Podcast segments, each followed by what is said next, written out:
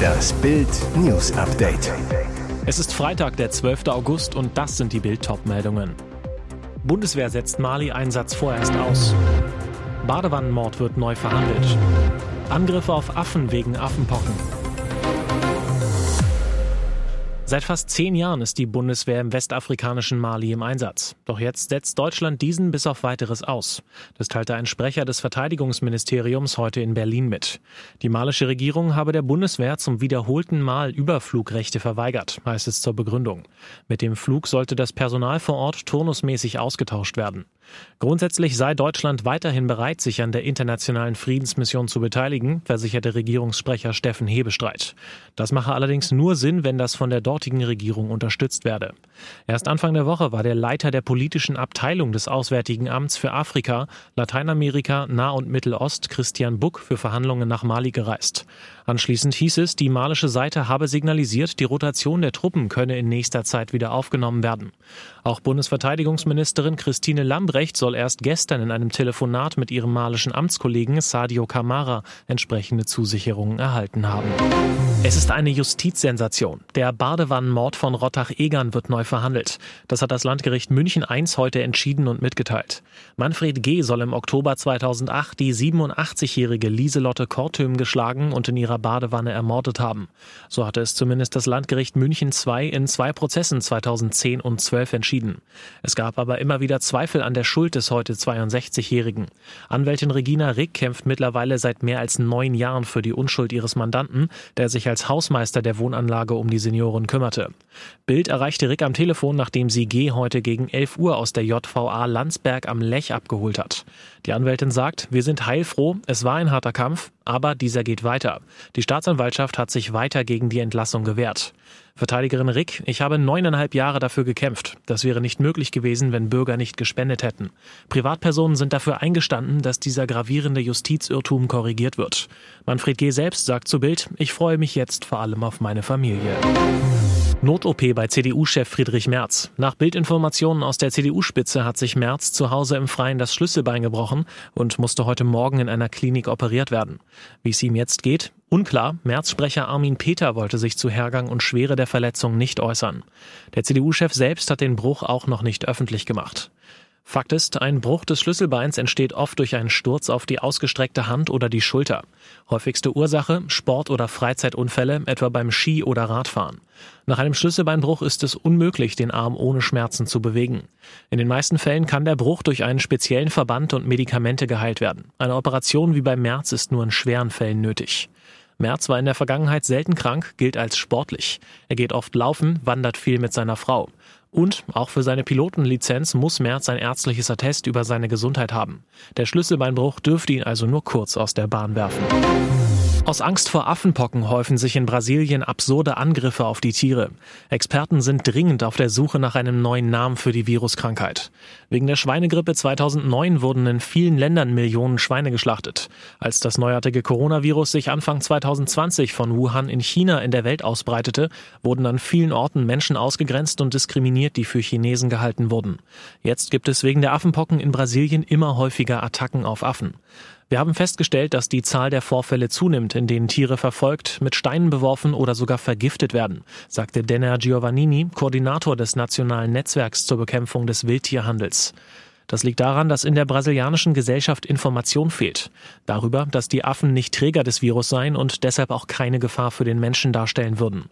Seit Wochen macht die WHO Druck, dass der Name Affenpocken geändert wird. Seit 2015 hat sie Richtlinien, um zu verhindern, dass Krankheitsnamen negative Folgen für Handel, Reisen, Tourismus oder Tierwohl haben oder kulturelle, soziale, regionale oder ethnische Gruppen womöglich an den Pranger stellen. Die Hoffnung, dass die Täter jemals geschnappt werden, stirbt.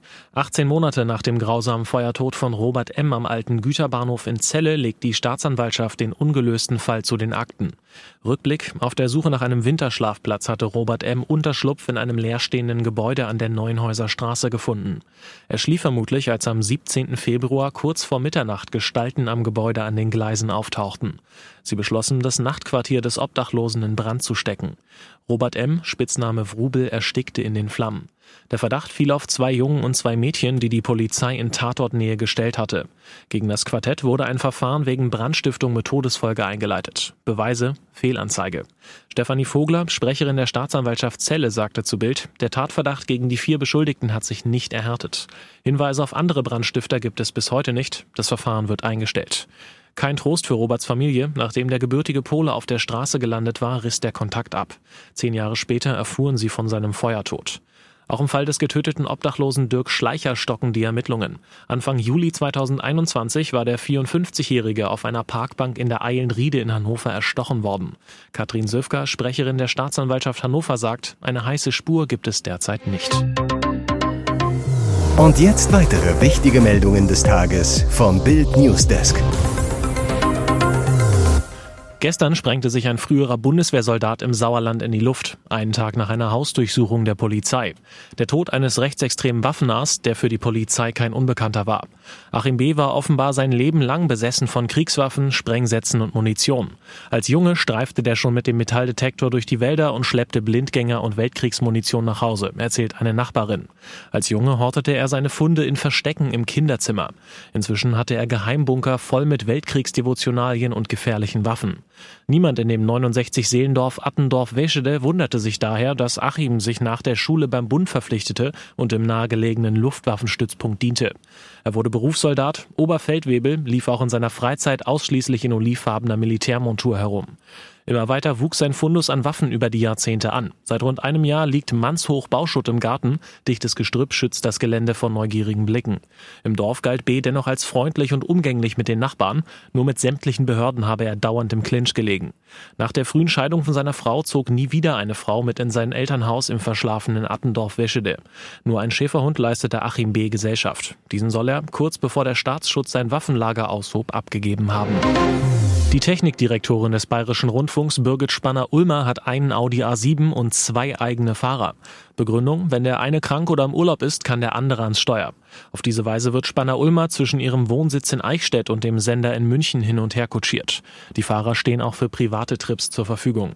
Damit aber nicht genug. Für Fälle, in denen Spanner-Ulmer doch mal ohne einen ihrer Chauffeure unterwegs sein will, unter anderem zum Einkaufen, stellt ihr der BR auch noch einen Ford Mondeo Kombi. Auf Anfrage bestätigte ein BR-Sprecher die Bildinformation. Für dienstlich veranlasste Fahrten können die Direktoren einen betriebsinternen Fahrer in Anspruch nehmen. Ausnahme ist hier Frau Spanner-Ulmer, die auf zwei Fahrer im Wechsel zurückgreift und diese laut Dienstvertrag auch für private Fahrten nutzen kann. Spanner-Ulmer müsse als Technikdirektorin im gesamten Sendegebiet unterwegs sein. Allerdings gäbe es zwingend einzuhaltende Vorgaben des Arbeitszeitgesetzes für die Fahrer. Ein Chauffeur beim BR verdient bis zu 4.150 Euro monatlich. Steuerzahler-Vize Michael Jäger sagt zu Bild, offenbar gäbe es auch beim BR historisch gewachsene Ausgabenposten, deren Notwendigkeit dringend hinterfragt werden sollte. Ihr hört das Bild News Update mit weiteren Meldungen des Tages.